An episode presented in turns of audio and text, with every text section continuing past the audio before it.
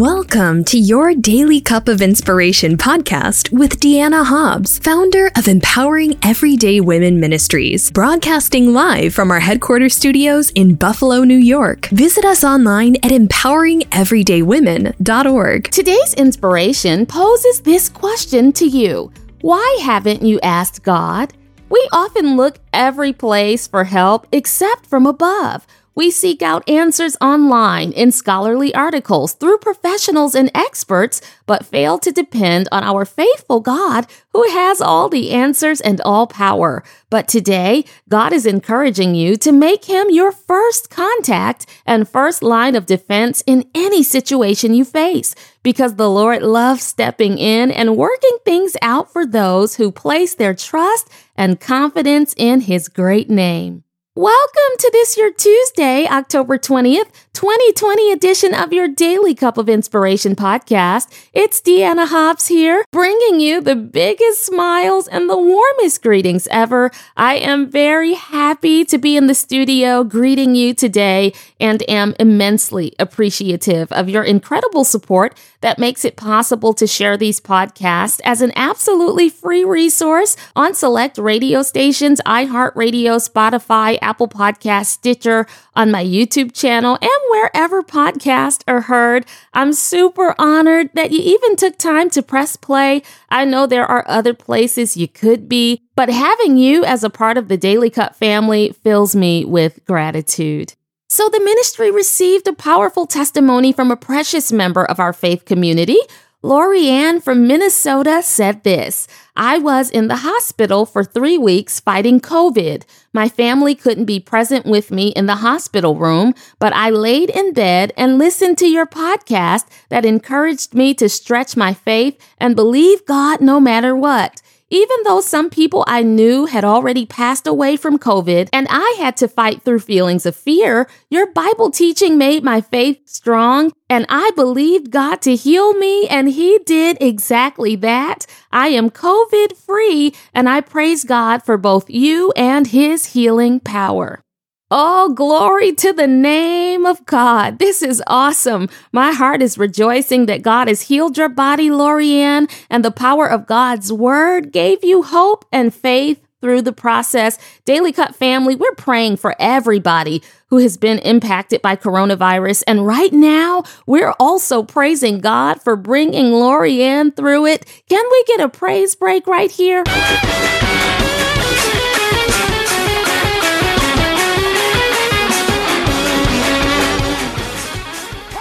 Powerful and inspiring testimonies like this remind us that God is transforming lives through this ministry. We are grateful for your support that keeps these broadcasts available online as a free resource to help others grow. If you are being blessed and you believe in our mission to share the gospel, sow a seed of any size at empoweringeverydaywomen.org/donate. Thank you for your generosity. All right, let's begin today's inspiration with a prayer. God, thank you for gathering us together once again to hear from you. Please anoint my lips and open the heart of the person you sent to press play so they will greatly benefit from what you have chosen to share with us on this day. In Jesus' name, amen. So, Daily Cup family, my 14 year old son Caleb is a toy collector. He especially loves collecting action figures. Now, I'm not sure if he'll always do this, but for now, he loves doing it, and I love seeing him enjoy that. Caleb is just whip smart, and he can do many different things well. And about a month and a half ago, Caleb came to me about having found something called Minimates. I had never heard of Minimates, and he told me that he was researching them because he might be interested in possibly collecting these little block styled miniature action figures that are about two inches tall. And Minimates have all these easily swappable parts, and so he has started to collect Minimates. Now, Caleb is really gifted creatively. Aside from being an excellent photographer, his animation and stop motion skills are super impressive. I honestly don't know how he does all that stuff, but I'm aware that he studies and researches and puts hours of work and practice into his craft. It's a hobby for him and he gets joy out of it. So last week, Daily Cup family, Caleb showed me two photos that he had taken of his Minimates. And that's how he practices his photography skills on his action figures. And the shots were so cool. And I noticed, especially in the photo of the Ironheart Minimate, that the Minimate looked so much bigger and taller than it is in real life.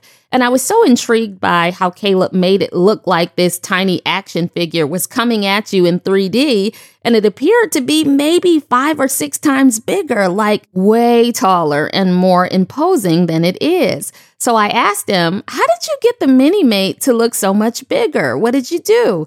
And Caleb explained to me that it was all about the angle of the shot. And I won't even try to give the explanation he gave me because I would botch it, but he understands how to get just the right angle and perspective to make the subject of his photos look bigger. And you know, while I was looking at the image and asking Caleb all these questions about his photography techniques, I thought about something that I knew in that moment I would share with you. I thought about how the actual size of the figure was small, but the angle or perspective from which he captured the shot determined how big or small the action figure would appear to the eye.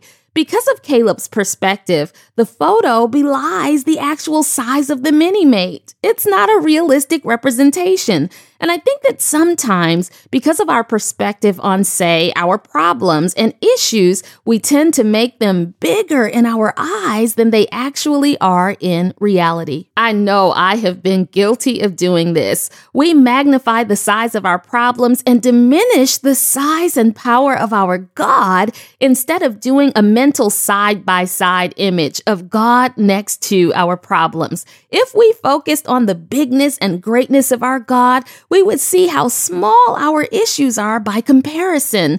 But unfortunately, sometimes we'll look at everything but God. We focus on our problems instead of His promises. We'll seek help in every place other than the throne of grace instead of just asking God for what we need. Why don't we just ask? As I pondered this, the Lord led me to Second Chronicles 16, and this was during the 36th year of King Asa's reign. Now, Asa was the third king of Judah, and this period of time that is the focus of our lesson was a troubled and problematic year for Asa, who had enjoyed a relatively peaceful time in the earlier part of his reign.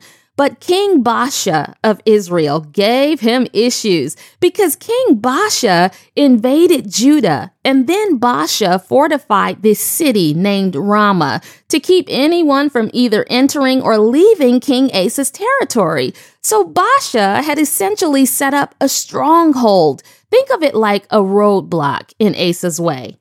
And understandably, Asa didn't like that, and he felt an urgent need to do something about it. So Asa got an idea and sprang into action. He took money out of the temple treasury and the treasury of the royal palace, right? And then he sent that money off to a Syrian king named Benadad of Aram. Now, Benadad was an ally of King Asa's nemesis, who we already established was King Baasha. Baasha and Benadad had a peace treaty, but King Asa, who sent Benadad all that silver and gold from the treasury, also sent a message asking Benadad to break his agreement with King Baasha and attack Israel, which King Baasha reigned over, so that Baasha would leave Asa and Judah alone. It was a pretty straightforward proposition. Benadad accepted it and sent commanders of his army to attack the towns of Israel. And so when King Baasha heard that all these Israelite towns were being attacked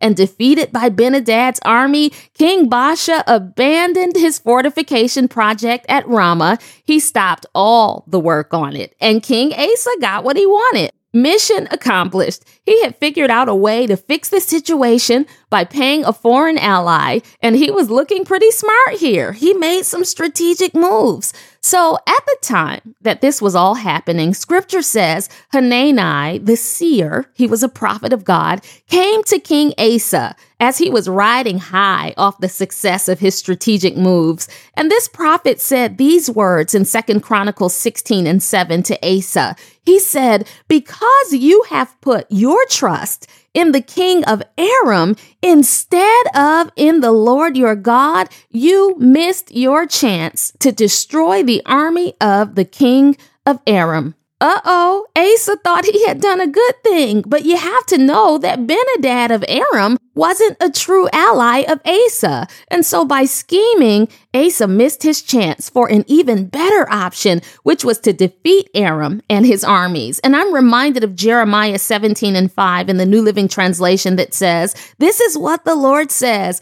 Cursed are those who put their trust in mere humans, who rely on human strength and turn their hearts away from the Lord. In our story today, while chastising King Asa, in verse 8, Hanani also mentioned a previous war Asa had been involved in with two strong and formidable opponents, which were the Ethiopians and the Libyans. And Hanani said to King Asa, Don't you remember that battle and how at that time you relied on the Lord and he handed them over to you? Then Hanani said in verse 9, and mind you, the first part of this verse is one of my favorite passages in the Bible. He said to Asa, and I'll read it in the New King James Version. Version, for the eyes of the Lord run to and fro throughout the whole earth to show himself strong on behalf of those whose heart is loyal to him. I love, love, love that. I could shout off that scripture every day. The prophet told him, Don't you know that God goes searching? He goes looking for folks whose heart is loyal, faithful, and committed to him so he can show himself mighty and prove his power on their behalf. Hanani was trying to tell Asa, You didn't have to do all that scheming, conniving, and linking up with Benadad. You didn't need to go and pay off a king that God would have handed over to you had you only trusted in the Lord? Why didn't you just ask God? Ah, sometimes we get ahead of ourselves and we think we have to make moves and we think we have to make it happen and we think we need to boss up, as they say, when really you don't need to boss up, you need to look up. Psalm 121 and 1 through 2 says, I will lift up mine eyes unto the hills, from whence cometh my help. My help cometh from the Lord, which made heaven and earth. God is the boss. He's in charge and he knows exactly how to get you what you need to have and get you where you need to go. He knows exactly how to shut down the forces of the enemy that work against you. He just needs you to trust him. You know, right around late 2015, early 2016, before doctors were able to identify two autoimmune diseases, rheumatoid arthritis and fibromyalgia, that were literally eating me up inside and ravaging my body, I had some doctors who were skeptical. As these two awful diseases did harm to my bones, my joints, internal organs, my muscles, some doctors who couldn't figure things out said they thought I was likely suffering from anxiety and suggested that it was all in my head because they had run every test they could think of and my illness largely remained a mystery. My digestive system had completely stopped working at one point. I had to be hospitalized and they still didn't know what was happening. I don't even blame the doctors though, because autoimmune diseases are notoriously difficult to diagnose. They're tricky because they cause a cluster of different symptoms, and medical doctors often miss the signs of the over 100 autoimmune diseases that exist. And it can take up to like five years to identify and properly diagnose an autoimmune disease. But at that time in my life when I was in pain every day, I have to tell you, it was incredibly frustrating and at times infuriating to be dismissed as if I had imagined all these horrific symptoms that had taken over my body and ruined my quality of life. But you know what, Daily Cup family? I thank God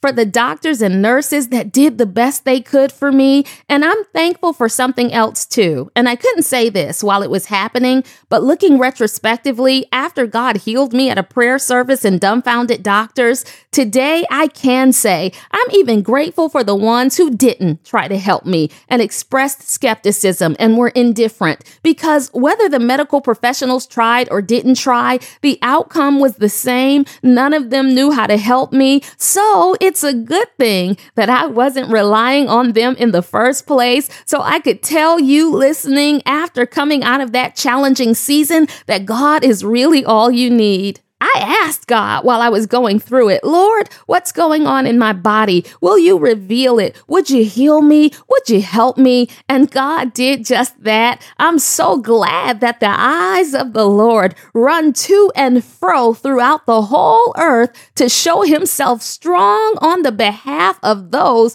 whose heart is loyal to him. And because God knew I was seeking his face and I was committed to him and I was trusting him all the way through it, the eyes of the Lord fell on this girl in Buffalo, New York, and he showed himself strong on behalf of Deanna Hobbs at a church in Niagara Falls, New York, where I was carried into the sanctuary. But before the service was over, I was running and I have been running ever since. Somebody listening to me, you've got issues, you have questions, you have concerns and problems. And God is saying, why don't you just ask me? Ask me for help. Why have you asked experts, but you haven't asked me? You could be a patient in a hospital room, a plaintiff in a courtroom, in the middle of controversy at your place of employment, going through financial turmoil, struggling with your children, having issues in some other relationship, fighting through a condition in your body, uncertain about your future and what your next move should be, unclear about how to achieve a goal, why don't you ask God? He'll show up wherever you are and whatever you're going through. When you are faithful to God, He seeks opportunities to bless you and show you favor. Oh, bless His name. Although loyalty to God won't stop the adversity from coming or the attacks from happening, God will prevent the enemy from winning. And that's what the prophet was trying to get Asa to see. It is God who blocks the enemy's hand, but you didn't ask him, Asa. So now you're going to be at war constantly. That's what the prophet told him because you leaned on your own understanding and trusted in human power instead of the power of God. Asa chose wrong. But Daily Cup family, Asa didn't want to hear what the prophet had to say. He didn't like that message. So you know what Asa did? Scripture says Asa had the prophet thrown in prison for telling him the truth. Asa learned nothing from that exchange, and it's so sad that he couldn't receive that word because it would have helped him with the next battle he would face. And here's the battle I'm talking about. Scripture says in the 39th year of his reign, Asa developed a serious foot disease. Verse 12 says this, yet even with the severity of his disease, he did not seek the Lord's help, but turned only to his physicians. The very next verse says, So he died in the 41st year of his reign because he didn't ask God for help. He turned to human physicians, and I'm sure he had access to the best ones because Asa was the king after all. But his mistake was ignoring the power of the great physician. And interestingly, Asa's name in Hebrew means physician or cure. I want you to get this. This is so fitting because his very name would seem to indicate that he had the cure, the answer, and the ability to fix problems and heal whatever ailed him. But he did not, in fact, have that power. Asa's name may have meant that, but there was no power in Asa's name. However, there is a name that is above every name that has power to heal all manner of diseases, to remove obstacles that get in your way, to cause favor to flow to you, to cause blessings to overwhelm you. There is power in the name of Jesus. Call on his name in the time of trouble, uncertainty, confusion, and distress. If you ask the Lord for what you need, surely he'll respond favorably. Right now, I just believe God has somebody listening so you'll know that his eyes are searching to and fro. He's looking for somebody to bless. He's looking for somebody to heal. He's looking for somebody to promote. He's looking for somebody to increase. He's looking for somebody to favor. He's looking for somebody to fight for. He's looking for somebody to show up for. He's looking for somebody to dare to trust him, to take him at his word, to be loyal to him, to be faithfully committed to invite him into their circumstances, to call on his name and cry out to him. David said in Psalm 34 and 6 in the King James Version, which is what I'm stirring into your cup of inspiration. This poor man cried, and the Lord heard him and saved him out of all his troubles. Oh my, my. As you drink down the contents of your cup, know that just as David cried out to God and saw the salvation of the Lord in his life, the same will happen for you. God is just waiting for you to call on him, ask him, and trust him so he can show up and deliver you and reveal his power. Now let's pray.